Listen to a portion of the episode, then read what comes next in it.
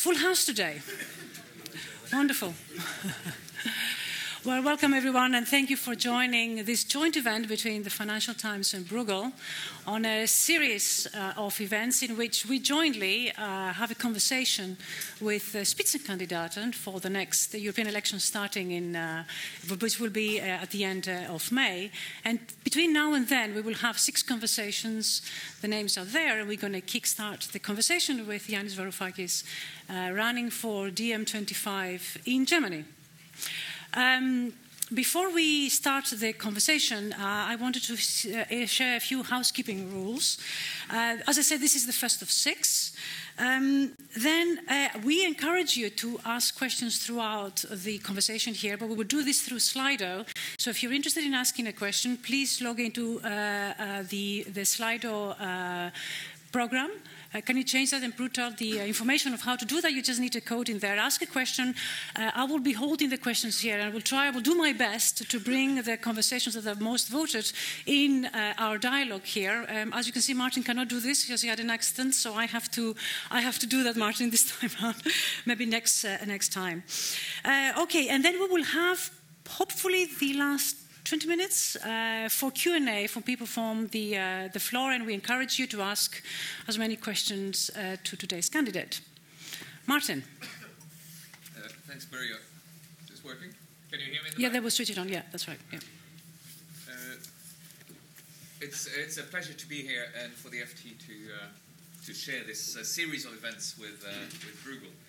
Uh, before we start today's, just, just one word uh, about how it is a series. Uh, so we'll follow a common format for six events, six Spitzenkandidaten for different political movements, all of whom are aspiring to move in at the top floor over there. Uh, we kick off with, uh, with Yanis Varoufakis, who probably doesn't need much introduction. Um, you, you all know him, but very briefly, uh, long career as an economist, an academic economist, uh, then moved into politics, and most famously as uh, finance minister in the Syriza government in Greece in 2015, and has since then uh, founded or co founded uh, the Democracy in Europe Movement 2025, which is a uniquely transnational political movement, uh, fielding lists in how many European 11. countries? 11 countries for the European elections. And Mr. Varoufakis is the lead candidate on the German list and also the Spitzenkandidat for Commission President uh, after the elections. So, since this is a. Is there a problem with the microphone? It's not. All right. Is that better? Yeah, that's better. Now it's the voice of God. um, because it's a series for the Spitzenkandidaten and because both Bruegel and the FT are interested in policy and in particular economic policy as much as the politics, uh, we've chosen a format that really tries to get into the issues. So we'll have four sections. The first is a broad one on sustainable growth and the future of Europe. Sustainable in a very broad sense, environmental, social. We'll then move on to three more specific sections, topics. Uh, one about trade policy, and the global economy. Uh, the third will be about the Eurozone and the EU economy. Uh, and the fourth about competition, competition policy, industrial policy, innovation policy. So these are all fields you will realize where the Commission actually has some significant power, which is why it's relevant to ask the Spitzenkandidaten what they want to do in each of those fields. In each section, you know, send your questions on Slido, but in each section we'll try to stick to questions that relate to that topic, and then at the end it can open up a bit when we'll do a Q&A in the, in the audience. Uh, so I'll ask Maria to, uh, to kick start. off. Let's just all welcome Yanis Varoufakis and uh, Maria will kick us off for Indeed. the first segment. Thank you, Martin. And Mr. Varoufakis, thank you very much for joining us today. Therefore, the first, the kicks off discussion on these issues. Uh, as Martin said, the first question, uh, the first theme of our conversation is on the growth agenda. And you can, we will ask you to shape it in whichever way you think is appropriate for it. It is a general agenda. It's about how you generate growth uh, in Europe. I just wanted to give you a sense a little bit about how we see the numbers, and you can tell us how you want to move this forward. Um, we are in a much better position now in Europe uh, than we were 10 years ago, and that's given, of course, the, the size of the shock that we had. Uh, possibly the business cycle position is a little bit unfavorable right now, but we are in a stronger position, more resilient position than we were in 2010. But there is a problem of productivity in Europe, uh, and if, particularly if you compare that to the US, in particular to, to China, you will see that Europe is a productivity laggard. And if you want to talk about growth, as I'm sure you will, you need to have an idea of where productivity will come from in the context of a transformative era with a digital, geopolitical, multilateralism. All of these issues that will come, we'll have an opportunity to go in a little bit further down the line, are actually debated, and there is an uncertainty as to where the new normal is going to lead to in your view, where, how do you propose, and particularly if you were to become the president of your commission, how would you set a growth agenda that is going to tackle the lagging of productivity in Europe? To begin with, thank you for the invitation, Maria, Martin, Bruegel. Uh, I have benefited personally enormously from reading the staff papers that come out of this fine institution for years now. A reader of the Financial Times ever since I was too young. Uh, yes, not necessarily a good thing, but I have. It's like Jacob Rees-Mogg. That's one thing you have in common. I was trying to be polite about it. and you are beginning to insult me by such analogies. Um, since you mentioned uh, the dreaded gentleman, uh, I think that we all here should send a message of solidarity with our friends in the United Kingdom for what it is that they are going through and to always say to them that uh, they will always be part of Europe independently of this dog's Brexit of a process. Okay. To your question, Maria. To begin with, we have to be honest with each other.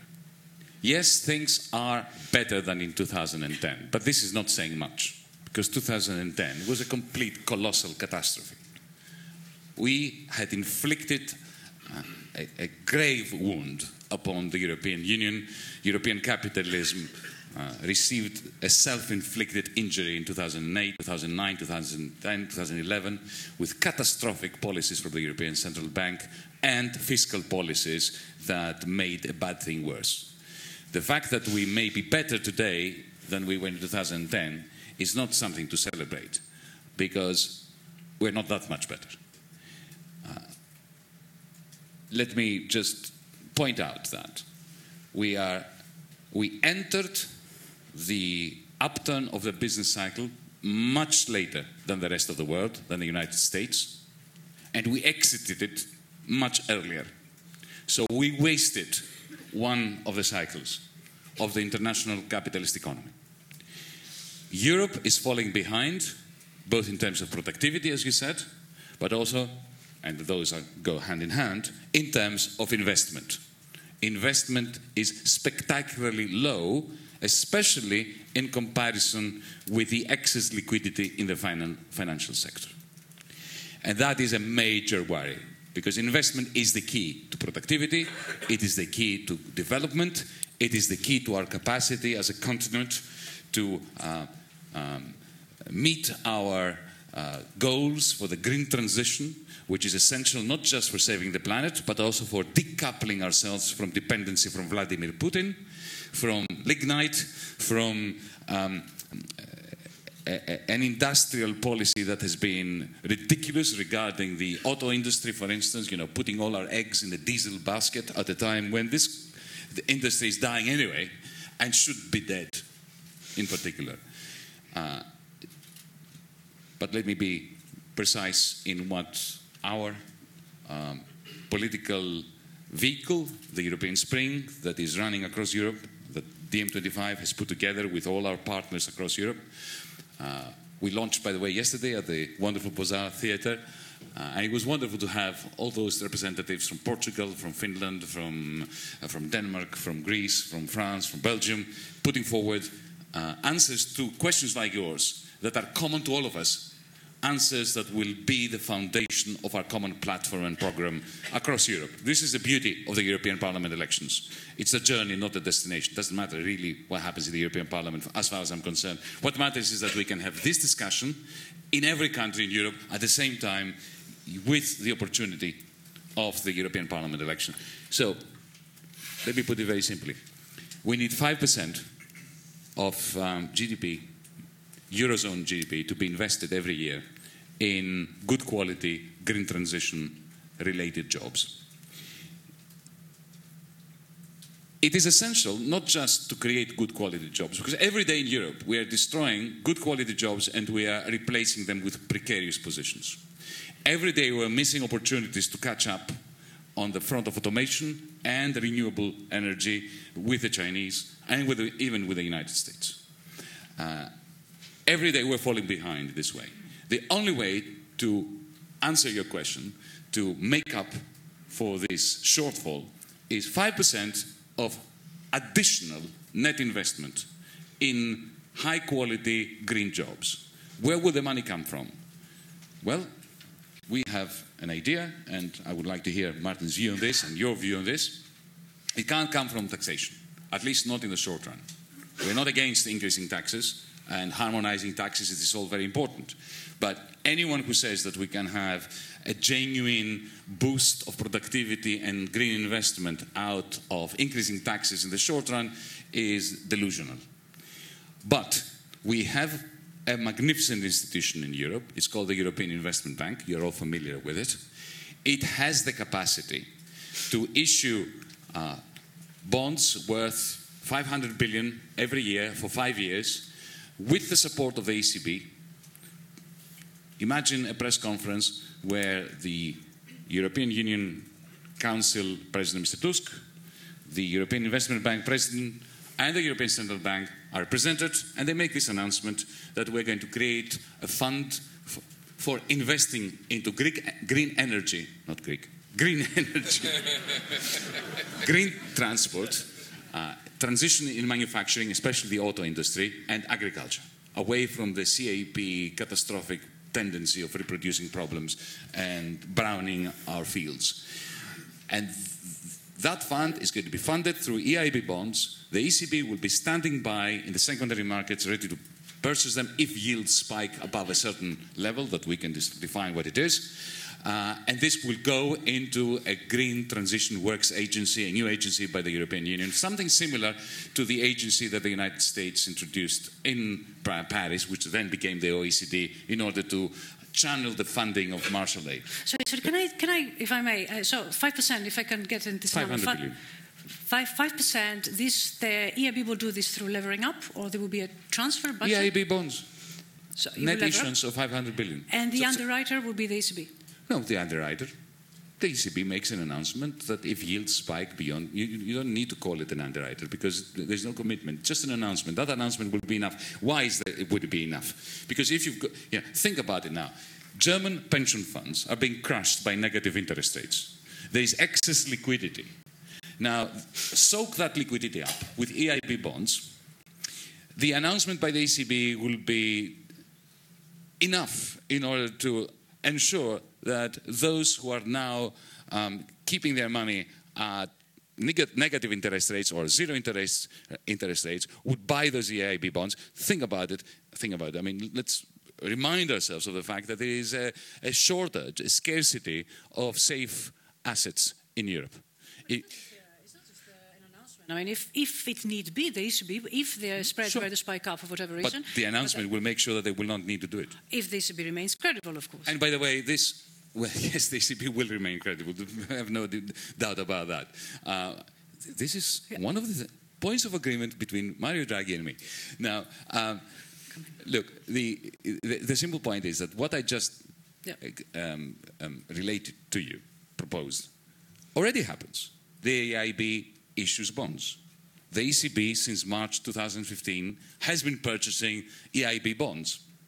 Uh, all we're saying is use this alliance, which already exists and which is completely legal within the rules both of the ECB and the European Union treaties, in order to soak up the liquidity and fund the productivity growth that you asked me about. No, this So, is so you, fair, you, yeah. you've been admirably concrete uh, in answer to a very really broad and vague question, you know, the future of Europe's sustainable growth. You've said the main problem is a shortfall of investment, and you have a concrete proposal for how to address that, a huge, hugely ramped up EIB program, uh, bond finance, green investments. Uh, I'd like to ask you two questions really about that. One is, uh, in what ways do you see the principal difference of this from what already exists? I have in mind the Juncker Fund. We already have vehicles for bond finance investments. Is it the scale? Is it the direction of the investments? Is it that the EIB would be the one picking the investments? And is that not something to worry about? Is the EIB capable of a hugely scaled up investment effort and picking the right projects? Uh, with you haven't mentioned private sector participation in the selection of projects, just in the financing. So that's one question. How is that? How is it different from what we already have, and isn't it dangerous? So before you sure. come up with yeah. the second one, because I'll forget the first question. It's a very important one. Okay. Firstly, the Juncker plan um, was a fraud. Most of the money in the Juncker plan was um, earmarked for something else and it was um, redeployed. Secondly, the new part of it was effectively um, a kind of insurance policy for risk takers in the private sector when the problem was never risk aversion by the private sector. The problem was that the private sector did not see the business opportunities in order to take these risks on its own. Uh, the EIB, the, the, the, beauty of, you'll allow me to say, of, the, of this program that we are proposing for, of a partnership between the EIB and the ECB is that it is completely straightforward. It's completely plain vanilla. There is no securitization. There are no different tranches like in the Juncker plan where you've got tranche one, tranche two, a little bit of the EIB, a little bit of this, a little bit from this program. Complexity, we should have learned that lesson from 2008, is not a good guide in the middle of a crisis. EIB bonds, everybody knows what they are. They are credible, they are AAA rated. The ECB has been buying them. The ECB's credibility, you can tell, has not been damaged by the fact that it printed 2.7 trillion to buy questionable assets. Whereas now, what we are suggesting is not to buy questionable assets, but to buy genuine EIB copper plated bonds. The second point in your question, which is very important, and I need to clarify that so that there's no confusion. Nobody says that the EIB should pick the projects. The EIB cannot do that.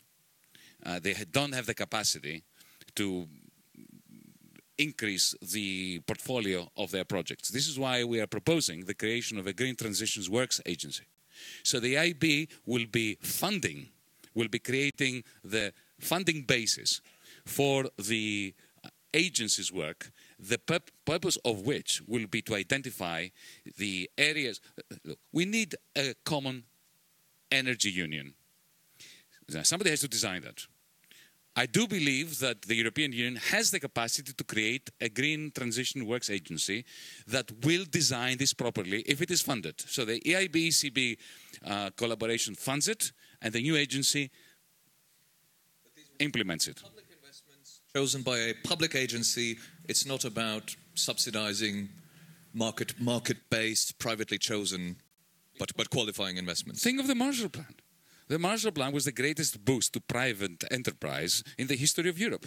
It was public money, it was channeled through a public works pan European agency in Paris. And it benefited, it created new private enterprises and boosted existing ones. Why can't we do the same thing? And in a way that saves the planet, decouples Europe's energy supply from Russia, and creates good quality jobs. So, if I may, because we are running, uh, we're running out of time on this theme, but uh, there's an interesting question. I wanted to go back to the sustainability part of it. Of course, the green component is a huge part of your agenda. Give us two more steps. You gave us one step, but how would you promote the green agenda and ensure that the EU goes carbon free? Well, investing in green transition is not enough. We need caps on physical growth. I want to see infinite growth when it comes to education, to the health service that fixed Martin's uh, arm so beautifully the other day, uh, caring for elderly people, for communities. We can have massive growth there. Um, digital technologies, um, the arts, culture, they can grow forever.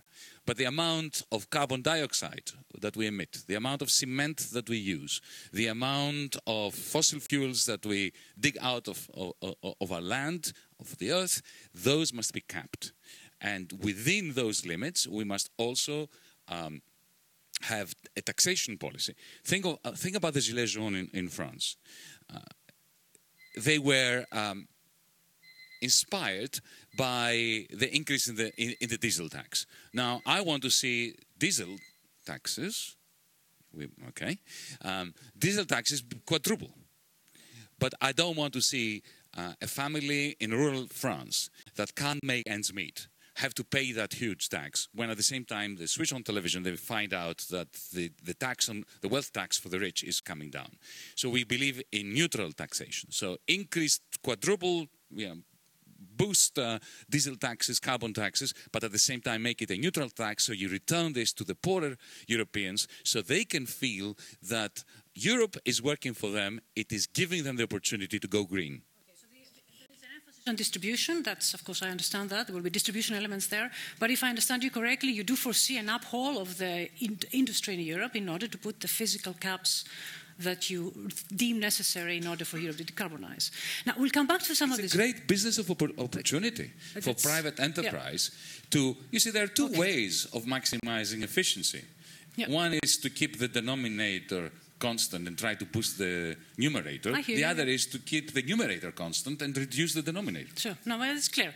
I think we should move to the three now topics which are specific to the competence of the European Commission and something that we would ask you to give us a views on. First one is trade, Martin. Yeah, so, so, let's talk about trade because trade is perhaps where the European Commission has the most uh, autonomy or, or at least independent power to push an agenda. I think, and also trade is very important for Europe. I think we have a slide coming up that just shows. Uh, the importance of, of trade for Europe. But we've had, yeah, so this is the, uh, this shows uh, this, the, the, the, amount of trade in trillion euros, uh, total exports from EU countries. If you look at the right, that's uh, intra-European trade, just to illustrate how the European, the collaboration that the European project has been is very largely an economic trade collaboration. The trade inside Europe dwarfs uh, global trade between the big trading blocs. But even European extra EU trade is as big as China and bigger than the US. So, just to focus minds on how important this area is.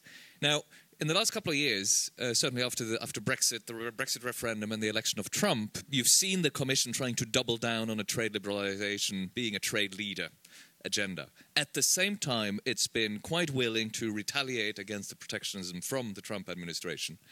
Uh, both of which have been controversial. We remember the controversy around the CETA agreement. There's a lot of nervousness and disagreement about how exactly to react to Trumpian protectionism. If there were a Varoufakis commission, what would its trade agenda be? We are firm believers in the importance of trade and in free trade. The problem we have is that in the last 20 years, a lot of issues that have nothing to do really with trade have been um, subsumed into the trade agenda. So it's one thing to say we want free trade of goods and services.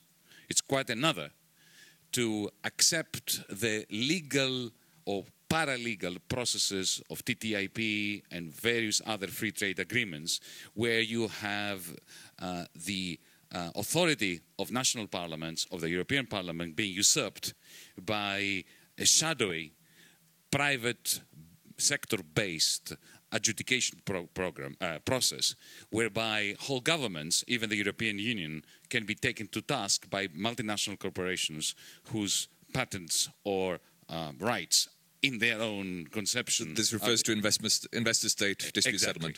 So let's separate the two. Um, our administration, if we ever have this chance, is going to be a great supporter of boosting trade while at the same time have, having transparency and maintaining a democratic process by which to control the rules of trading, the rules of uh, um, uh, constraining the ways in which, for instance, multinational companies will want to introduce um, chlorinated chicken in Europe or to introduce uh, uh, genetic engineering that goes against the edicts that we have agreed as citizens. That's point number one. You mentioned trade wars. We're very worried about trade wars. Trade wars are detrimental to the interests of, of the planet of humanity. But look at the way in which Donald Trump has managed to divide uh, Europe and increasingly to rule over us. I'll just give you an example, which you know very well because I've read about it also in the Financial Times. Uh, cars. Donald Trump threatens to slap a 25% tariff on uh, German cars coming into, into the United States. And suddenly, a division line emerges in Europe because Angela Merkel, in, in panic mode, says to Trump or indicates to the American administration, look, this is terrible, let's not do that, let's go to 0%. Now, 0% sounds good. I'm not in favor of tariffs, personally speaking, right? Uh, but immediately, President Macron freaks out because it's the end of Peugeot and Renault, because they face significant competition from Korean cars, Japanese cars, something that is not the case for. So the point I'm making is, with one announcement or threat from President Trump, you have divisions deepening and multiplying within Europe.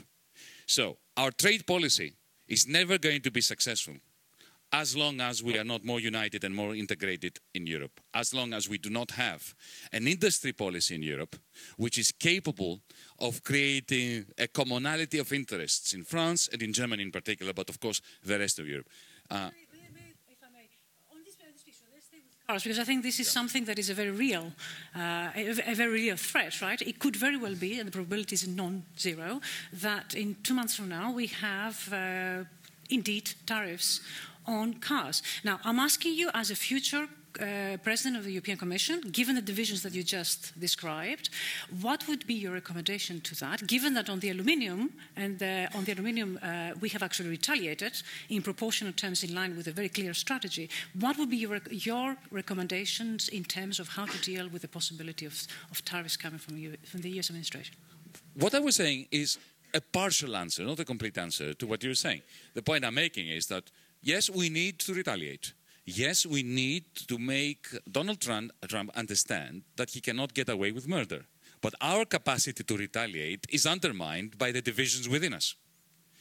And when you have a French president and, a German chancellor who try to send messages to Trump independently of the Commission and independently of one another, we are, uh, we are allowing Trump to divide and rule over us. So we need an industry policy that creates the commonality of interests and also the coordination between us that will enable us to retaliate. Because at the moment, the Commission is being undermined by the divisions within Europe and the capacity of Donald Trump to divide and rule over us.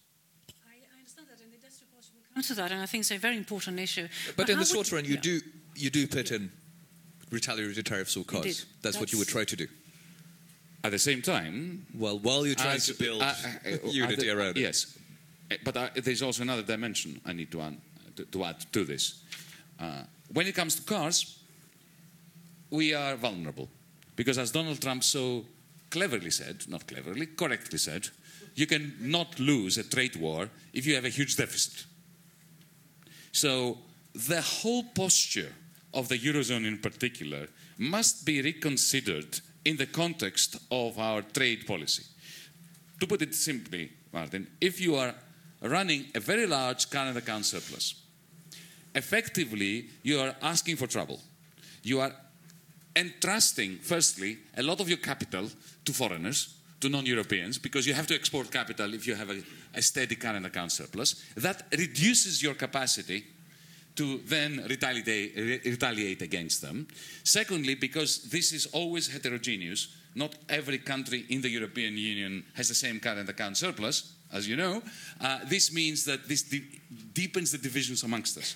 So, in other words, what I would do is I would ask for a holistic game plan of how to deal with threats coming from Donald Trump. It's not enough to talk just about tariffs. It's not enough just to talk about industry policy. We need to talk about fiscal policy. When fiscal policy is effectively pushing our macroeconomic dynamics into a current account situation, it makes us vulnerable when it comes to negotiating with somebody like Donald Trump, whose dream is to make Europe divided and reactionary. The European Commission has tried hard to reduce uh, the surplus of countries that have had uh, sustainable surpluses, but uh, hasn't been very effective. Really? How did they do that? Well, no, they haven't succeeded. That No, they haven't even tried. well, there They've is the, dis- there they've is the MIP. about that. Yeah, well, there is the MIP procedure. Yeah, and the they have completely and utterly disregarded it in a scandalous way that will always be remembered by Europeans as a, a major moral failure by the Commission. So how would you do it differently? We would actually do it. They're not doing it. You know, firstly, we, more we agreed on having, and I don't understand why, Yeah. an asymmetrical rule when it comes to imbalances. So, you know, Yeah. if, if you have a deficit of more than 4%, oh, that is terrible. But if you have a surplus of more than 4%, it's fine, uh, up to 6%. And then when the deficit goes to 8.5%, I've just mentioned a num- num- number, you know, at random, then uh, we, we turn a blind eye to this violation. So when the rules are being eclectically imposed, Yeah. then effectively what we are signaling to Europeans and to the rest of the, the world is that raw brutish power has taken the place of democratic process. You- would put in place sanctions. You would use the sanction instrument or the monitoring instrument to say this surplus has to come Look, back. I come from a country that was crushed because we were refusing to reduce a 200 euro a month pension to 120 euros. We were crushed for that. I think I answered your question. Uh, no, so so you would. The, the answer Absolutely. is yes. You would use uh, whatever power I the would Commission has. down like a ton of bricks on those who bend rules that we all agree should be uh, respected. And I would do exactly the same thing when it comes to xenophobic, racist practices by European Union member states that are ridiculing Europe's uh, common uh, values and are making a laughingstock of us in the eyes of progressive humanists around the world. And you think you'd get this through the Council? Life is not meant to be easy. but we're here to try. Can I ask one other trade question? We'll come back to, to fiscal rules and so on. But uh, since we've mentioned Brexit, what sort of trade relationship would you offer Britain by the time? By the time of the elections, probably Britain will have left the EU, but assuming it will have, uh, we'll be negotiating a future relationship where trade will be a big part. What will be the relationship you offer on trade? Yeah. Well, in the interest of full disclosure, uh, our movement fought in Britain, and me personally, uh, before the referendum against Brexit. No one can accuse me of being a lackey of Brussels, as you know. This, therefore, a lot of people's eyebrows were raised when I was going around Britain arguing against Brexit and in favor of a radical Remain. So that's, with this said, let me answer your question. We think that uh, given the messy process we are in, non process we are in, at this moment, what we should be encouraging all sides of British politics to do is um, for Britain to stay in the customs union and the single market and Norway Plus agreement for an indefinite period, which not, doesn't mean that it's last, it has to last forever. A small C conservative process. They voted, sadly, to exit the European Union. We need to respect that. There is no time for a second referendum without having European Parliament elections first. To ask people in Doncaster, Clacton on Sea, and Leeds to vote in a European Parliament election would be incredi- incredibly divisive. At the same time, a no deal Brexit, um, Theresa May's uh, ridiculous deal with Brussels uh, cannot be fathomed, really, by a majority of people in Britain um, or by us at DiEM25. So, a mostly conservative uh, solution would be formally, Britain is out of the EU, it stays in the single market, it stays in the customs union, and that gives the British people an opportunity to have the um, people's debate, which is necessary before a second referendum, that can then decide in five years' time, six years' time, three years' time, however long it takes for them to have this conversation amongst themselves, whether they want to rejoin the EU or to do something else. The, the backstop will remain in place in the background, the Irish backstop? Well, if they are in the customs union the single market, we can forget about that silly backstop. even if they end up leaving later. Well, look, can, can you stop Norway from leaving um, the EFTA region? But there's no equivalent of the IRA in Norway. No, but there is, you know, a border with Sweden. there is. Uh, the, the, the, point I'm making is this there is no way you can convince the people of Britain to accept that they will be held by Brussels into a customs union forever. The, forever is a very long time. And, you know, to, I don't even believe that there is any international court that would be able to police such an agreement, even if the British Parliament consented to it. What I think where Brussels is right is when Theresa May draws those silly red lines. She says, I want to get out by 2021. I don't want a hard border in, in Ireland. Uh, I want to end freedom of movement, but I want every part of the cake and eat it. Brussels has to say what it says. The backstop was important in order to say, look, you're going to leave in two years, but at least you need to, to, to, to guarantee that there will be no hard border because of the IRA, because of the, uh, don't forget the Protestant uh, terrorists. Huh? It's a two-way process there. Uh, so I understand why Mr. Barnier had to be firm on the backstop. But if Britain agrees to staying indefinitely in the customs union and the single market, we can move on from there. Can I come back to trade because we, we, need to, we need to move on trade issue, you came quite strong against the current US um, administration trade policy vis a vis Europe. You came out very strong also as a free trader, provided there are issues that are satisfied. Do you think that the European antagonism against the US is a way of preserving the EU's interest in the global setting? And by that I mean the multilateral system engaging with the rest of the world. Uh, I need to stop in a minute. But I mean, uh, is the EU strategy correct to antagonize the US and up to what, up to what point? Well, it's not the EU that antagonized the US. You had a president elected in the White House that antagonized uh, every decent human being on this planet, including the EU. Right? Uh, the question is, what do we do about it? Yeah. And we have been um, remiss. We have been reactive. We have been divided. We say silly things I mean, I've heard the European Commission talk about the importance of turning the euro into a reserve currency, where, you know, I mean, that's pie in the sky stuff. People in the United States, whether they are supporters of Donald Trump or not, look at us and they laugh because there is no way you can have a reserve currency if you don't have a safe asset in Europe, a Eurobond, or some kind of, you know, piece of paper that people can actually buy if they use your currency as a reserve currency. So we say silly things around the world while at the same time pretending that we are going to fight against Donald Trump. We are undermining our own position. Martin, shall I move on to the next? Uh, we, we, should move on, I think. I think we should move on, yes we need to go to the euro area reform. I'm sure this is a th- this is a topic that you've thought about, uh, and we've touched about it a lot. But but uh, but I, I, would like, in the spirit of the conversations that we have now, that we we do stick with this uh, uh idea of what is the Commission and, and your role as as a, a, future Commission President. The role of the Commission is to initiate legislation and to preserve the treaties. This is this is what your new job description would look like if you were to get there. So I think almost immediately upon appointment, you will have to go uh, and do the, the, fiscal compact and the MIP process, the process that you said was so ineffective and silly. You also talked about uh, uh, not an eclectic use of rule, but an enforcement of rule. So let's go on the fiscal side and talk about enforcement of rules. I, I believe you, you will. How would you go about and ensure that the Commission that is for many people is starting from a low point in terms of the credibility of enforcing those rules, has been selective in a way of enforcing them. How would you change that and ensure that we enforce the rules? Look, Maria, the Commission has been in an impossible position.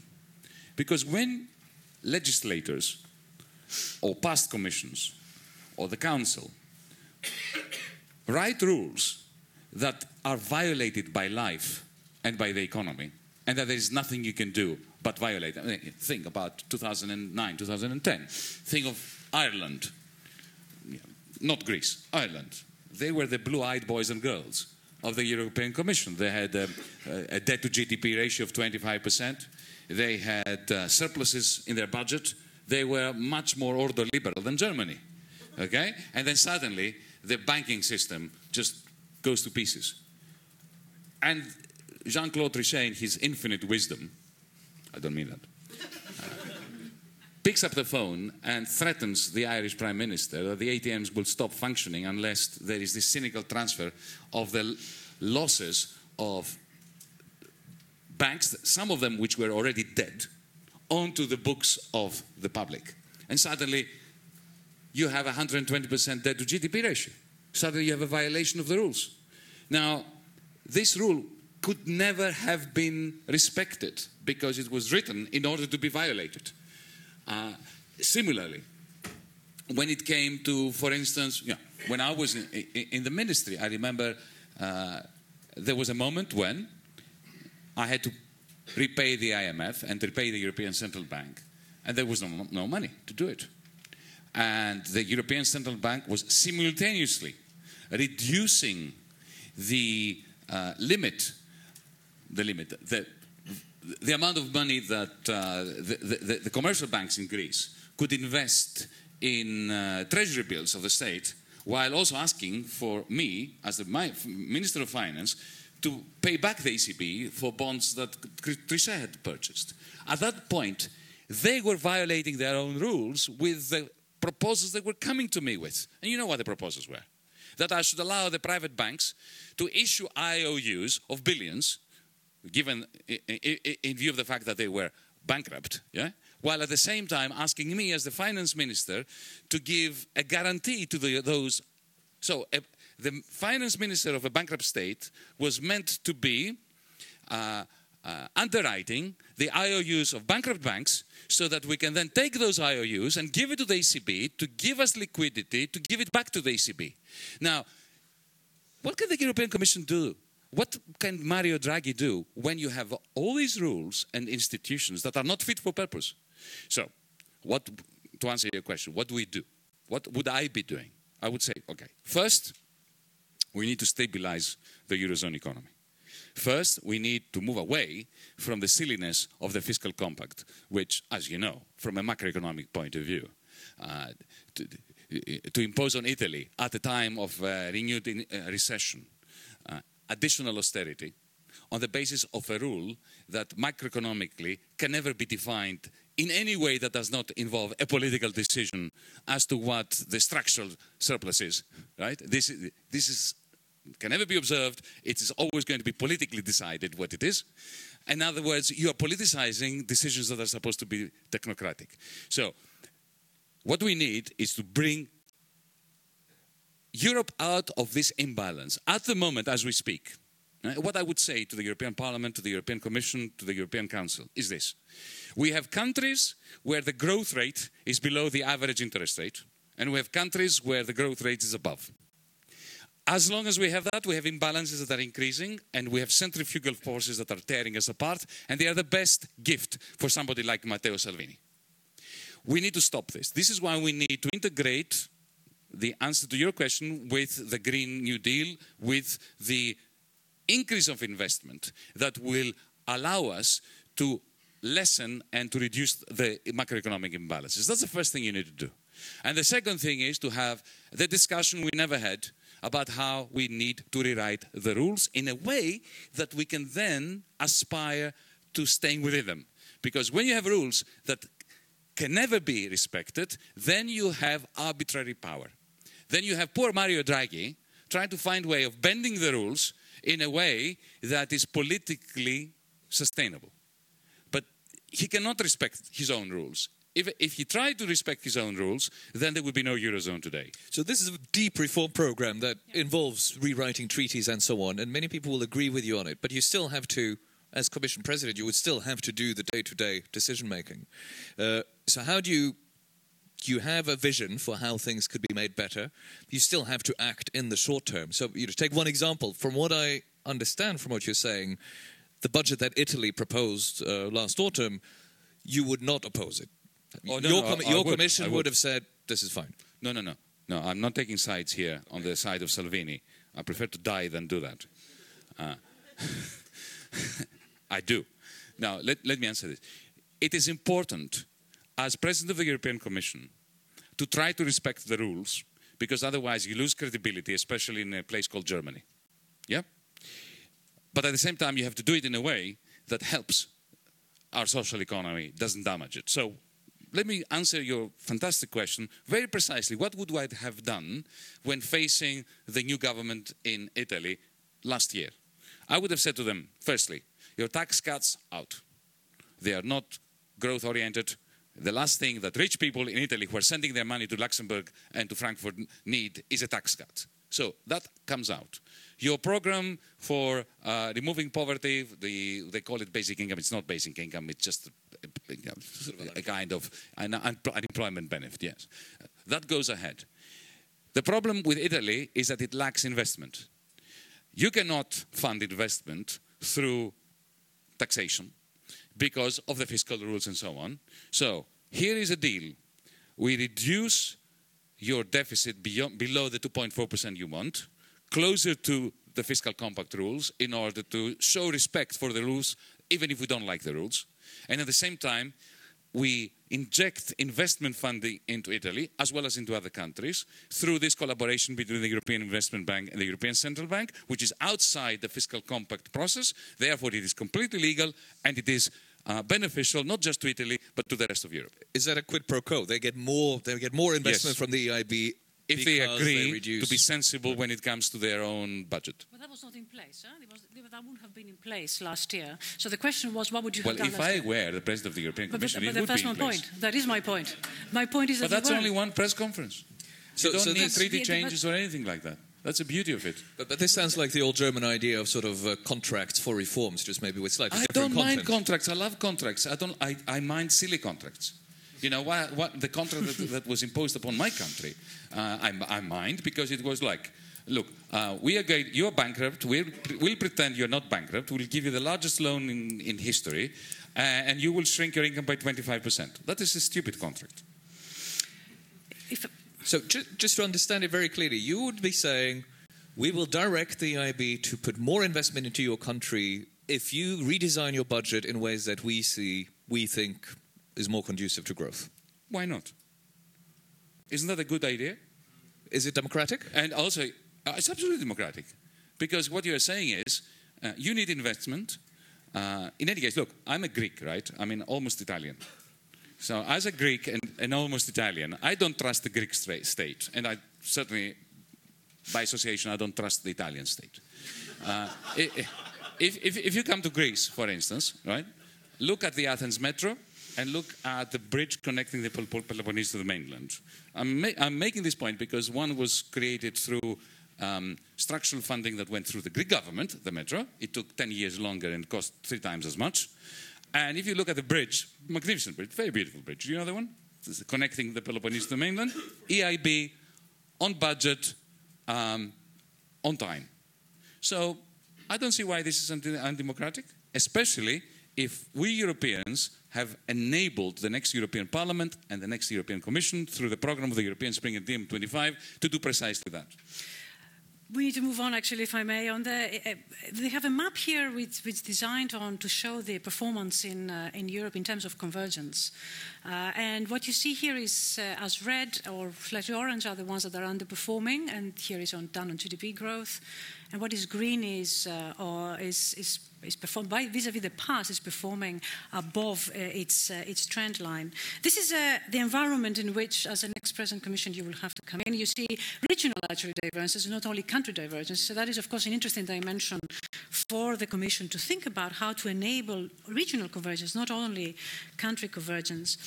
But I want to talk a little bit about the conditions in which, if you were to become the, the president of the commission, you have to operate. Next to that, you have the debts. I know the debts are a topic you think about uh, uh, with, with great attention, not only on the fiscal side, but on the private side. But the fact of the matter is that the debts in Europe have, got, have given Europe a very bad starting point in terms of investments. Investment is key in everything you said, but in order to, to do investments, you need to incur more debts. And we are starting from a very disadvantageous position, both on the fiscal side, so the governments across Europe, with variations, and important variations, are very highly indebted, uh, but also on the private side, we have huge debts. So the, the, the, the agenda for growth and investment needs to happen, needs to be implemented under a, starting from a position which is very unfavorable. And given the growth agenda, given the growth performance that you see here, how do you propose to promote this investment agenda um, in, in, in your next leadership? Well, that's a brilliant point, and you're quite right. Debt and convergence have to be looked at as symptoms or parts of the same system of equations, of the same process. Uh, what is fun fundamentally uh, insightful about this picture is if you think, come to think of it, the euro was in the end pointless because the greatest convergence did not happen within the eurozone. The greatest convergence happened between the um, successful countries in the eurozone, like Germany and the Netherlands, and countries like Poland, Hungary, and the Czech Republic. That is where you have uh, remarkable convergence. Now, why did that happen? Of course, it had nothing to do with the currency. It had to do with the fact that there was a lot of um, for, uh, direct investment from German industry and Dutch industries and Austrian industries into Poland, Hungary, and the Czech Republic.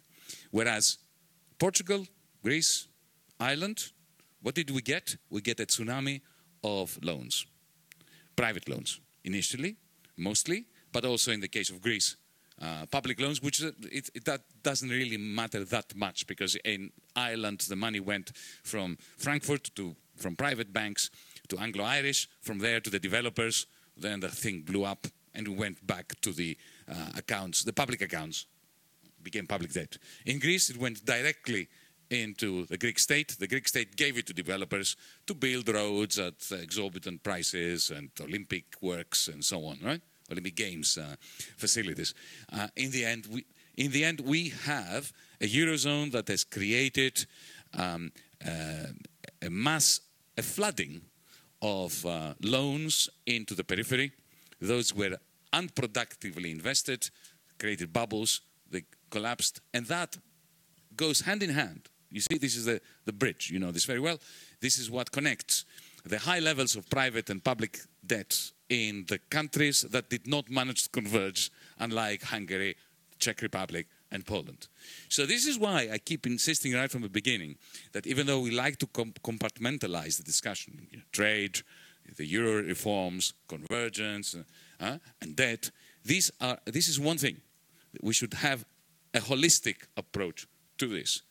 Uh, when money goes from a Frankfurt bank account, bank account, bank, to a Greek bank, and then it becomes a bubble of real estate in Athens or Thessaloniki, right? That means no convergence and at some point unsustainable debt. So we, we need a debt structure to begin with when, because we have this legacy of unsustainable private and public debts. We need a debt structure. And at the same time, we need an industry policy, an investment policy that is pan European to prevent the new bubbles from forming and bursting, and also to help absorb some of the losses and the debts. Just, just to follow up on this, because your holistic approach in your party program has, has a lot of radical, concrete proposals. So, one is for this debt restructuring to take place through a refinancing of public debt with long term, low interest ECB loans. That would presumably require huge political intervention, possibly treaty change.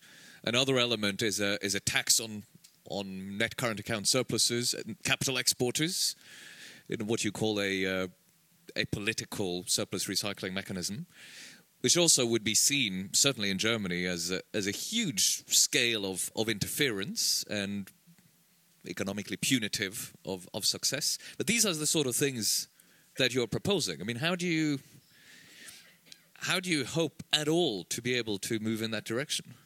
Through dialogue and persuasion. Certainly not through force. Uh, and also, you, you do accept these would take huge legislative changes. You see, right? you mentioned the surplus recycling mechanism. This is for the long term. This is not something that we are proposing for the next five years, but it's an idea, and you can understand why, of um, a vision of a stable Europe for the future. For now, what we are proposing is this EIB ECB collaboration that would be very beneficial to the, the, the Swabian housewife whose pension fund is being crushed by the excess liquidity that causes the negative interest rates. It's not Draghi. Uh, Draghi is just a messenger. Uh, so I think that it is possible. I do this because this is why I'm campaigning in Germany. As a former Greek finance minister, we, know, we need to break the mold of European politics. We need to have transnational politics because, because we say, look, this is stop thinking of this as a zero-sum game. It's not the Greeks versus the Germans. Um, half of the German population is finding finding it today harder to make ends meet than they did 10 years ago. And this is a scandal for a country laboring under four surpluses a trade surplus, a federal government surplus, uh, corporation surplus, and household savings. Uh, so I believe that if we have a genuine conversation, and this is my experience when I'm going around Germany, um, even you know Christian Democrats and Free Democrats, we can have this conversation. But that conversation has never been had because it has been silenced by the the the lie that oh, whenever a non-German voice talks about Euro reform, they want our money. They want Germany to pay for things. Germany is paying for things. My criticism of Germany, of the German political class, is not that they have not been paying for the rest of Europe. My criticism is they've been paying too much and they've been wasting their money. And in the process, you know, they are celebrating a trade surplus, which is causing them, forcing them to entrust their savings with foreigners that they are misusing those savings. So, in a sense, everybody can get better off if we have this, this conversation. So, to answer your question more directly and not to take too long, the first few steps are steps where we can have consensus. Later on, once we establish this consensus and then you have trust building, then you can have, you know, suddenly we, we move beyond the zero sum game mentality. And we can see that there is a common interest. When you say to people that uh, we need a European clearing union, we need to not so much to tax net exports, but to take a percentage of net exports and to recycle it in your interests too. Because if you recycle it within Europe, then you will have to rely less on Chinese demand for your cars and for your gadgets. Again, this has to happen through persuasion, but we must, in order to get there, we need to move beyond the politics of discontent and beyond the politics of biblical economics, where you know you point moralistic fingers at one another. The Germans are looking at the Greeks or the Italians as lazy gits. The Italians and the Germans respond by saying, you know, think of what you did in the 1940s. Uh, we need to move beyond that, to have this rational conversation. This is why I very much welcome today, and I thank you very much for having this conversation with me. I think we should move to the next. Yeah. Do, do you want to put in any questions from? Uh yeah, no, I'm looking to see. if Some of these have been uh, have been already uh, raised. Uh, go ahead. I think we need to start with the last uh, with the last conversation. So, so um, the last, uh, the, the, final uh, segment before we go into an open Q and A. is about this complex of issues under competition policy, industrial policy, digital policy, which we haven't mentioned yet, um, innovation policy. But you've touched on some of these things, so let's have a conversation about that. let's start with a very concrete example. Uh, so we had a clash recently in the Alstom Siemens merger uh, question between Commissioner Vestager's view, in particular, about the Commission as a whole, as an enforcer of competition policy, and a largely Franco-German view that there's a need for national champions. That the argument for national champions have different, has different versions. One is we just need to be big, we need to have European Googles and so on. Another version is we need this to protect ourselves against China. Uh, and there's an additional worry that uh, we are too squeamish about digital rights, data protection, and so on to really compete in the new digital economy. Let's start with a very specific Alstom Siemens uh, case and kind of move out from there. If you had been Commission President uh, ruling on that case, what, what, what view would you have taken? I would have come out unequivocally in support of Vestager. Clear enough? So explain why. Because she's why right. Why, don't we need champions? Because she's right. I don't like this boyish language about champions that comes out of soccer and football. Uh, no, we don't need champions.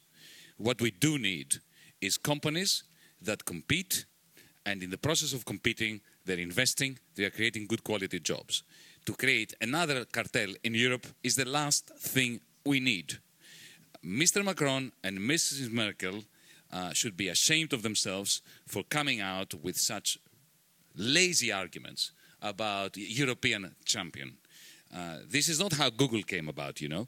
It did not come about because politicians in California decided to create a Californian or a Silicon Valley champion.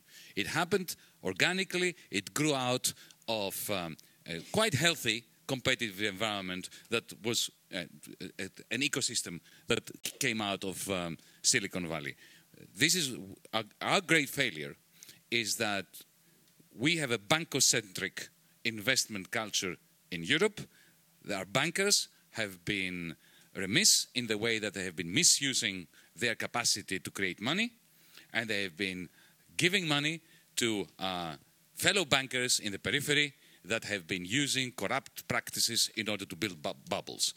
This is the main reason why we don't, have, we don't have Googles. It is not that we're squeamish about digital rules and about privacy laws. This is something that should, I mean, think about it. This, this, this is a great advantage that we have, that we can carry the population with us and we can constrain corporations so as to work in the public interest. But to cut a long story short, Vestager was completely right.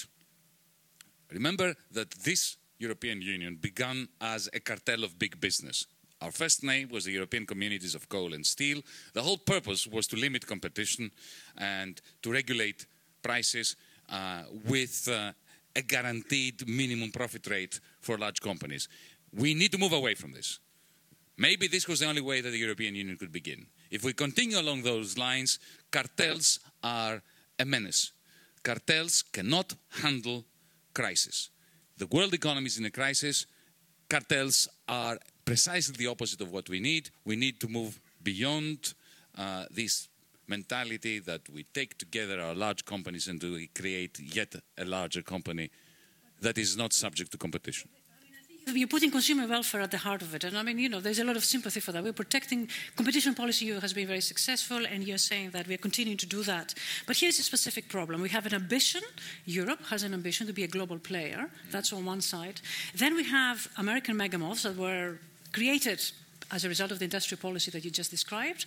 And then you have China, which is an emerging economy that, you know, it wants a share of the pie and follows a very different model. Mm-hmm. A model that is not for us to decide whether it's a good model or a bad model. The fact of the matter is, is that it takes away the level playing field. So now you have an ambition as a European politician, as an, a consumer, to be a global player, but you have to compete with a model that is actually taking away the level playing field. I understand your blue sky thinking, but how do you concile the two? How do you come true to your ambitions, preserve the multilateral system, and at the same time allow China to come into the Europe under huge subsidies? What is the best response for Europe? Well, the best response is not to build cartels. Because as we know from Economics 101, monopoly profits come from restricting supply and from restricting um, the employment of good people doing good things. So you allow so, the Chinese to come in and then they build well, whichever. You see, listen, the, the, Chinese are coming in because sure. there is a dearth of investment in this continent. Sure. Okay. The reason why they're coming in through Italy, the reason why they went to Portugal, the reason why they are uh, now in Paris, is because we are failing to generate the investment that would give our businesses the opportunity to compete with them. Preserving low levels of investment as we are while allowing existing large companies to get together is going to reduce aggregate investment, aggregate investment further. It is not, this is, if you, if you want to give President Xi and the Chinese uh, industrial complex a great gift, keep doing what we're doing. So you're not interested in preserving the ambition of Europe to become a global player uh, in Europe? I'm sorry, exactly the opposite. All I'm saying is that to have the ambition to become a global player, we need to boost investment so that our young people can have access to funding. Take, for instance, yeah, the European Investment Fund, which is part of the uh, European Investment Bank. It was set up 25 years ago in order to provide venture capital to ameliorate for the fact that we have a dearth of capital going to startups and in particular capital going into the funding of startups that want to become bigger. We don't have that funding sure. in Europe. So we want more of that. Yeah? That is, if you really want to be ambitious, this is what you're working towards. How this is why that? our plan for investment is an integral part of everything else. Uh, to allow existing corporations hmm. to uh, um, consolidate further is to reduce our ambition. It is not going to allow us to get contracts in in, in, the Arab Emirates or in Indonesia or in Singapore that we wouldn't be able to get otherwise. We are not going to be able to compete with the German, the German, with the Chinese railway companies. If we do that, we will be able to compete if we have a culture of investment in new technologies. We're falling behind automation. We are falling behind all those things. Why? Because of investment, not because we don't have a sufficiently high concentration ratio in an industry. But uh, so somebody could agree with you on the investment question, agree and say yes, we need a lot more investment, in particular in these innovative industries, and yet disagree on industrial policy and in particular industrial structure. And what they would say is today the most efficient scale is now global, not regional, uh, and that's why the lack of scale is why there is no European Google. You know, we use an American search engine, we use American created social media. The same might be true in some high tech physical invest like train, for example. People will say that industrial structure matters because the efficient scale is now global. And if we don't have companies or operations at a global scale, we will not be able to compete, no matter how much investment there is. So why why would somebody saying that be wrong? Well, the reason is, I mean, of course, it's a legitimate position, but it's one that I disagree with very, very strongly, because I can't see how you can create uh, global, globally successful companies simply by merging existing companies. Uh, if you look at the way that the Chinese companies developed, it's not through consolidation. It is through investment. It is through specialization. Yeah, one company, CSC, got the patent from uh, Kawasaki and Mitsui, and they built a fantastic train that no one had built before. It's not that first they consolidated by bringing together three or four companies and creating more monopoly power within China. It was by going into joint ventures with foreign companies, having innovative ideas, and taking risks and being funded. This is what we need in Europe. Think of what is happening now, this crime against logic in Germany with the merger talks between Finanzbank, Commerzbank, and, and Deutsche Bank. This is also being portrayed as consolidation to have a global investment bank that, that competes with JP Morgan. Rubbish. This is not going to create a global competitor to JP Morgan. JP Morgan people are looking at this and they are laughing their heads off because all we're doing is we're marrying two zombies. The only beneficiaries will be the people who are running them, who are going to use the negative goodwill in order to create paper value from which they will profit with bonuses. The customers in Germany are going to, to suffer because branches will be closed down. Bank employees are going to suffer because they are going to be fired. And we're not going to have a global player in the international markets. So, whenever you hear European champions, know that there are vested interests in there working against the interests of Europe. Let's push a bit uh, further on this. Suppose you're right, but given how Europe versus China have behaved, China now has uh, a lead in some sectors. Let's talk about 5G. Because we are right? idiots. So, so what? But what do we do? Don't to, blame the Chinese for this, right? I mean, we have affected fiscal policy and monetary policy for 10 years that has depleted investment in all the competitors of the Chinese. So we created a vacuum and the Chinese are filling it. Stop demonizing China. You know, let's look at ourselves in the mirror. I mean, you know, we, are, we Greeks have learned one thing in the last 10 years. It's important to look at ourselves in the mirror before we blame anyone else. But Let's do this at the European level. But is a possible result of these errors that it's now too late to keep the Chinese out, to put it that way, uh, without blocking them for a while? So let's talk about 5G specifically. So people who know more about this than I claim that if European uh, telecoms uh, were to use Ericsson or Nokia equipment for 5G, the technology is one or two years behind. You have to use Huawei. What's your take on Huawei? Use it. The, uh, the idea that they will be spying on us is laughable. Uh, do you remember, uh, who was it exactly that was tapping Angela Merkel's communications? It was not the Chinese, was it? It was our great friends from the other side of the Atlantic. I know that my phone, um, it, you know, I might as well uh, go on the rooftop and shout things. Uh, it's broader. If it, uh, it's not the national security issue, I think the issue is you have big companies in China that have become very big through being SOEs. Now, this is a model. this is a model that China has pursued for some industries, not for everything, supported that, and this is that. This is what I meant by the playing field, the level playing field. Now, is this a model perhaps uh, Europe should follow, SOEs, or is that against? We have been following it. What about Alstom? What about you know, even Siemens? It's a private company, but it has relied on the kindness of, of states, of taxpayers. All our great companies, you know, Renault would never have existed if it was not for the French state. You know, to say to the Chinese, oh, they are SOEs, and you know, it's it's it's the Chinese Communist Party behind the Chinese state. Uh, this notion that there is a distinction between the state and the private sector is delusional.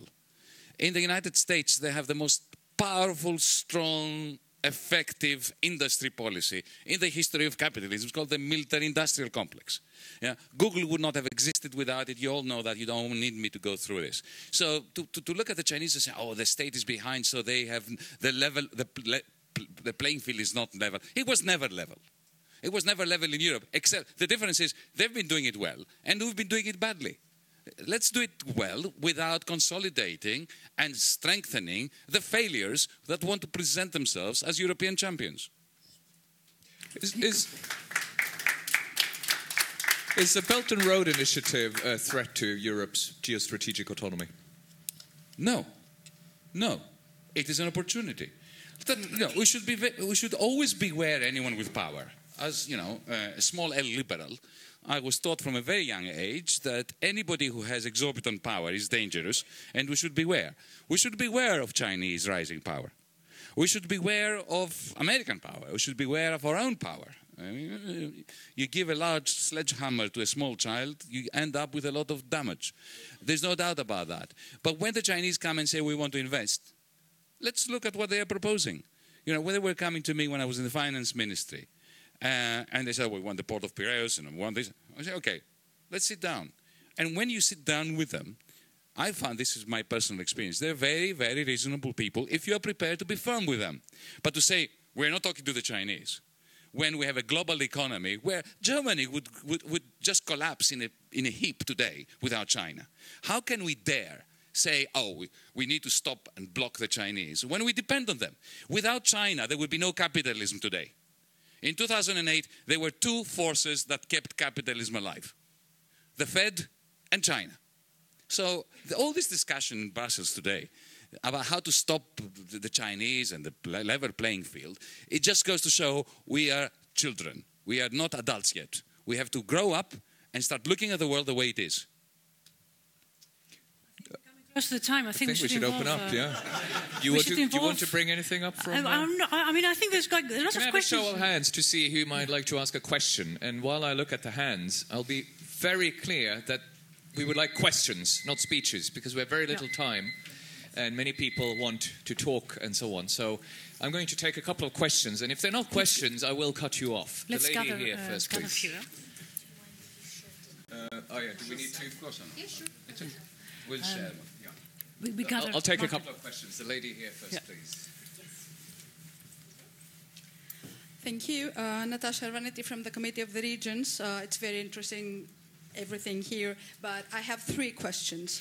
The first is well- I would like You, to. you get um, one, because others will have questions too, and I then would we can like come to back hear to you. your views on the European Minister of Economy and Finance. Do you agree with this or not? The second question is Do you think that the Eurozone needs two. a separate budget? Okay, good. the We'll, we'll, we'll take Okay, two two questions questions. because we won't have time to. Thank you. An- anybody Let's go- else? Maybe let's anyone in the back? The gentleman here? Please here. In front here. I think we need a. But thanks for being so concise. Good morning, uh, Jorge Valero with Euractiv. Uh, very quick questions. Will it be this proposal for a EIB, ECB um, instrument, uh, your token or your demand to support an EPP candidate in the European Parliament to become president of the European Commission? I, I didn't get the. I didn't get it. Okay, so the question is whether, I mean, let's say that optimism is a duty, but at the end you don't win the European elections and you don't become president of the European Yes. Commission. Uh, will it be the proposal for the EIB slash ECB instruments to finance investment, green investment, your demand to support an EPP candidate? Okay, good question. So, does the Eurozone need a an economics and finance minister? What about the Eurozone budget? And it was a Eurozone budget, right? Yeah. And uh, would you would you trade support for a Commission president in return for support for these ideas about EIB and uh, ECB-backed EIB bonds? That's okay. Uh, no, we are not in favor of a finance minister. And we're not in favor of a finance minister because you can't really seriously have a finance minister without a finance ministry. And you cannot have a finance ministry without a capacity to tax and a capacity to borrow. And to have that capacity to tax and the capacity to borrow, you need to have a federal democracy to be legitimate. I'm all in favor of having a federal democracy, but if we start having this conversation now, people will say, yeah, right, we'll be dead before that happens. So let's start with things we need to do using existing institutions to stabilize the Eurozone, and then start the, a process of debating in um, town halls, in regions, in cities, in Brussels, in the longer term, as to what kind of democratic governance we want to see in the European Union in the next 10 years, what kind of European democratic constitution we want, and whether we want that constitution to include the checks and balances that would enable uh, a European budget, a Eurozone budget, and a European finance minister. On the second question, the answer is yes. Uh, we don't care who is sitting in that seat. What we care about is policies.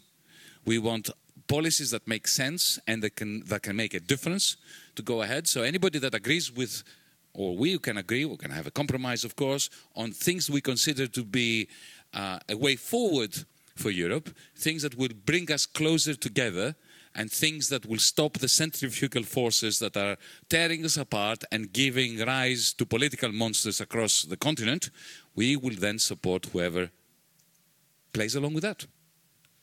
So just to be clear, you don't at the moment support a Eurozone budget? No, I don't. How can you have a Eurozone budget if you don't? I mean, look, it sounds good, doesn't it? I am a federalist. I want a federation, but I want a democratic federation. I want it to be legitimate. I want a constitution. I want. I don't want. You know, I can't read the Lisbon Treaty. It was written in order to destroy the soul of those who, who read it. Okay? I want a, a constitution that is democratic and which creates um, you know, a federal government that we can all vote for and whose decisions can be democratically checked. Until that happens, no, there can be no budget for the Eurozone. This is why Macron's idea uh, was dead in the water even before it was launched.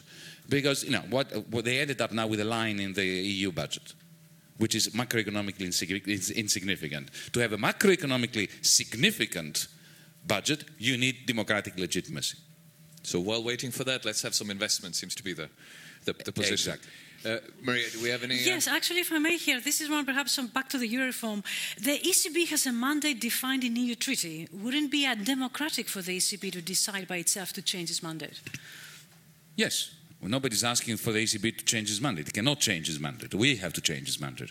But every proposal you heard from me and every proposal in our European Spring pro uh, process program is completely wholly within the letter of the law, not necessarily the spirit of the law. Uh, but you know that's okay.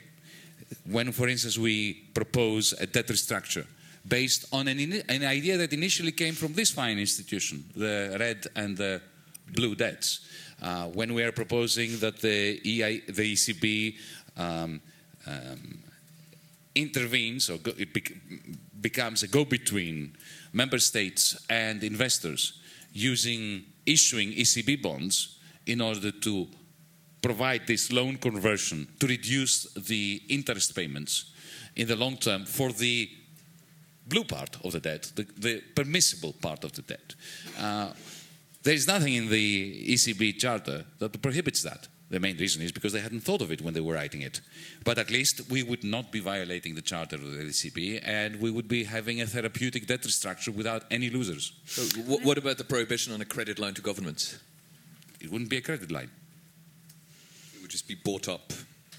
It, it, it, it could be, um, you know, you, you, issue a bond like the Central Bank of Chile does. Uh, you give, to, give, it to a German or a Chinese investor. You, from that, you finance you service, you don't purchase, you service part of the Italian bond that matures, and then you have the Italian government pay that to the, you know, um, uh, pay for, uh, pay the, the, German or the Chinese um, investor at the end of the maturity of the ECB bond. This is more legal, more within the rules of the existing charter than what Mr. Draghi has been doing in the last three years. This is where I have to agree with Jens, Jens Weidmann. Let's take a few more questions. There's questions here from the floor and there. One here, one there. These two. Hello, um, my name is Juan Corbalan from Spanish Agri-Food Cooperatives. Uh, why you, do you say uh, in the common policy, agricultural policy is bad? Uh, you said uh, at the beginning the common agricultural policy is bad. Uh, why? What did you do as um, Commission President with this common uh, agriculture? It's the only common uh, policy in, in, in Europe. What, what did you do? What, what to do with the agricultural common policy?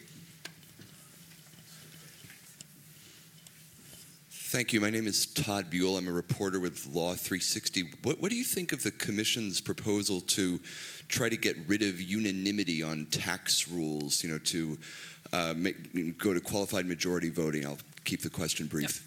Very good question. So, since you both have been concise, we'll take the third one. If you're as short as the other ones. Yeah, uh, uh, you've, you've mentioned, you've talked a lot about kind of democratic uh, um, accountability. Do you think that the uh, the president of the European Council should be elected by Europeans to ensure that Europe is more than just an economic toolbox and actually the social aspects are brought out much further? Thank you. Very good All right, thank you. Very good questions, all of them. I'll start from the last one.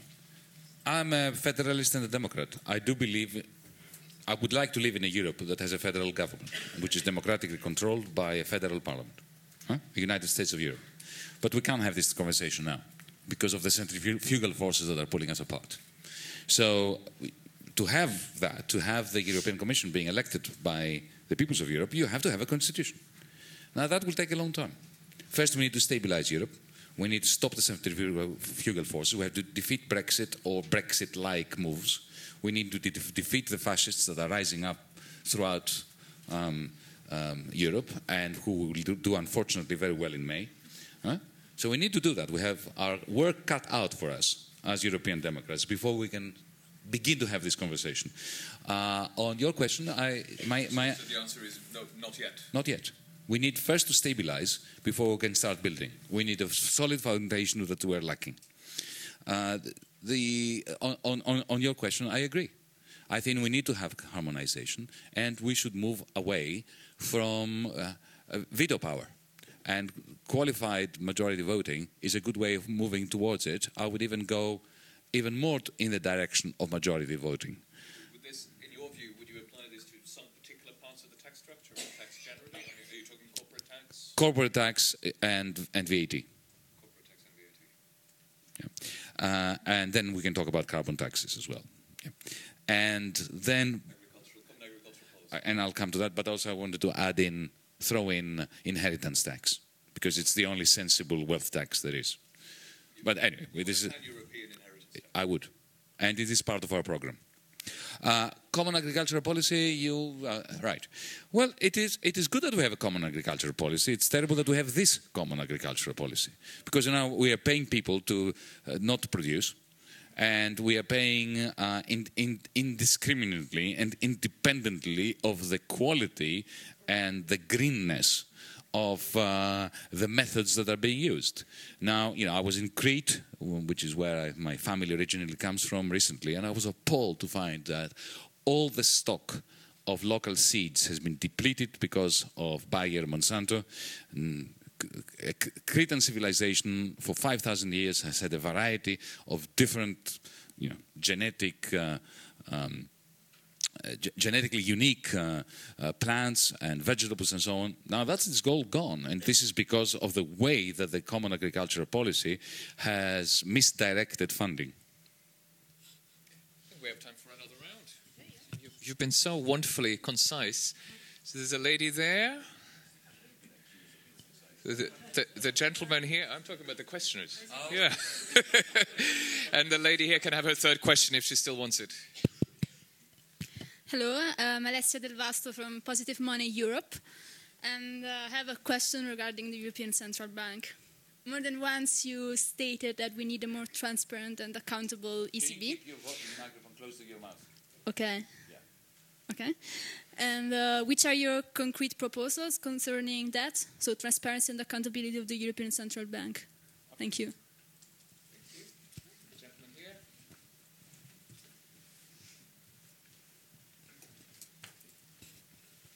Uh, Javier Dot from Spain. Mr. Varoufakis, if you mm, could change one thing of your political activity as Greek finance minister, what would, what would you change? That's a good and concise question. The lady, if you want your third question. Yes, please. Thank you.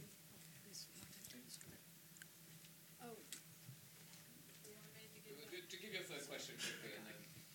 Uh, thank you. Coming from the Committee of the Regions, I would like to ask you, as the next Commission President, would you take the Task Force for Subsidiarity one step further? Thank you.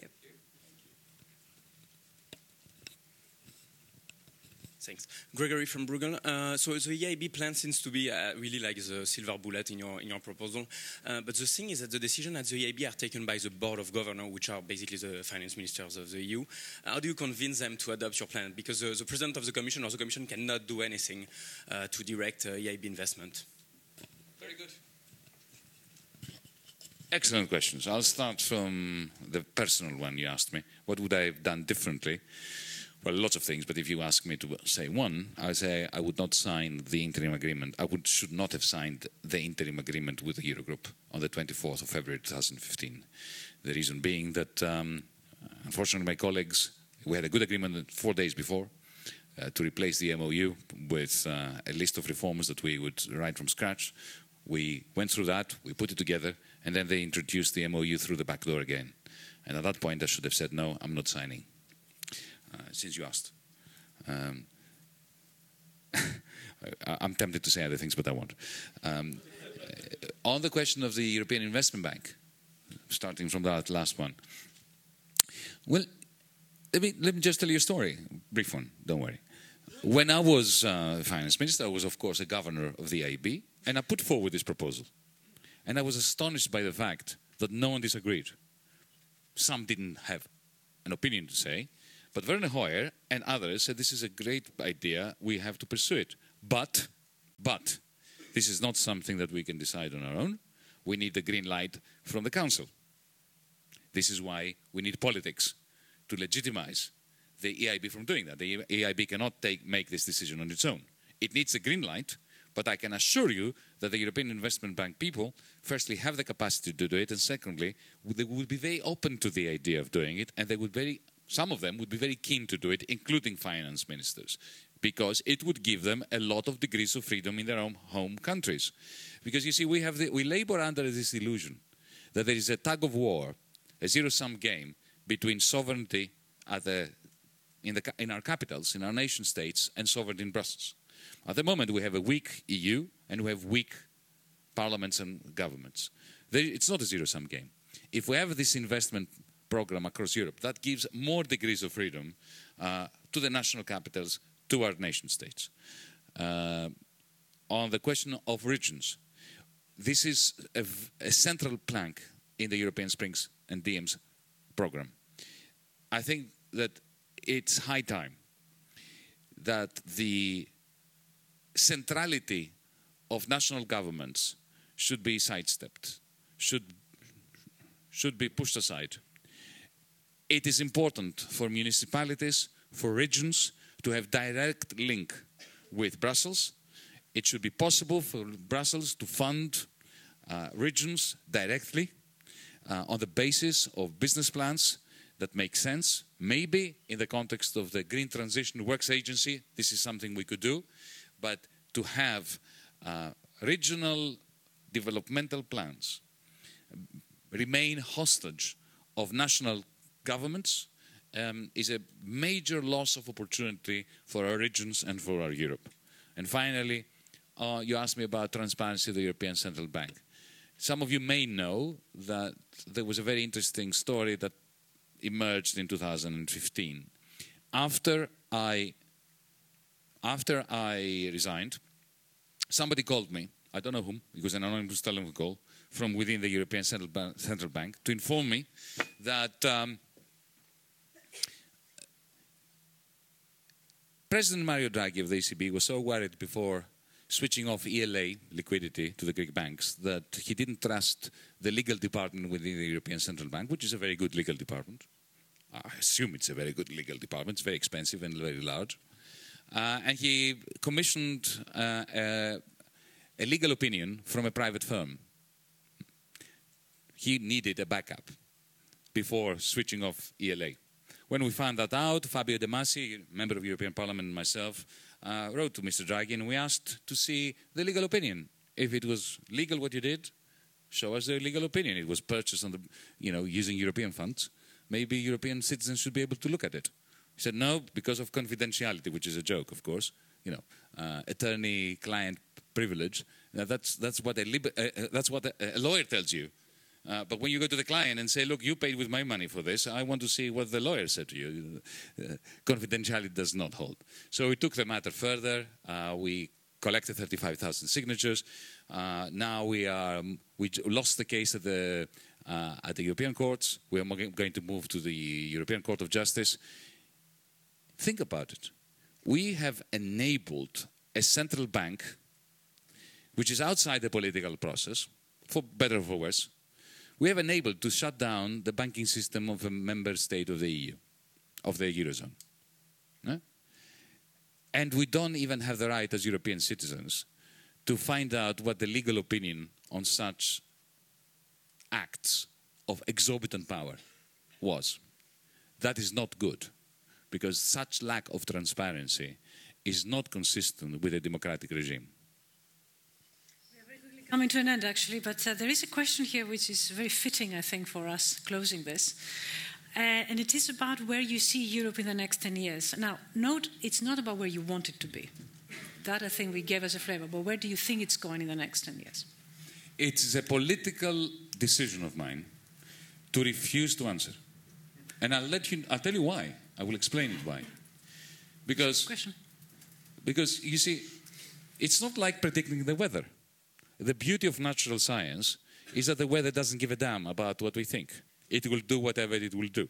And then we can use our predictions and the discrepancy between what we predict and the weather in order to test the theory and to improve our scientific meteorological processes. But when it comes to politics, when it comes to our Europe, what we think determines what we do, and what we do shapes the future. So we have a moral right to abstain from predictions and to concentrate on doing that which we think is right.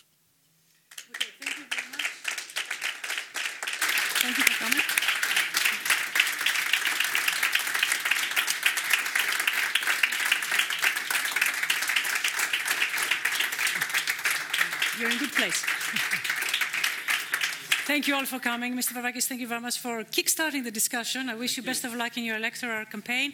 Join us in the next event next week. And again, thank you very much for joining us. Thank you.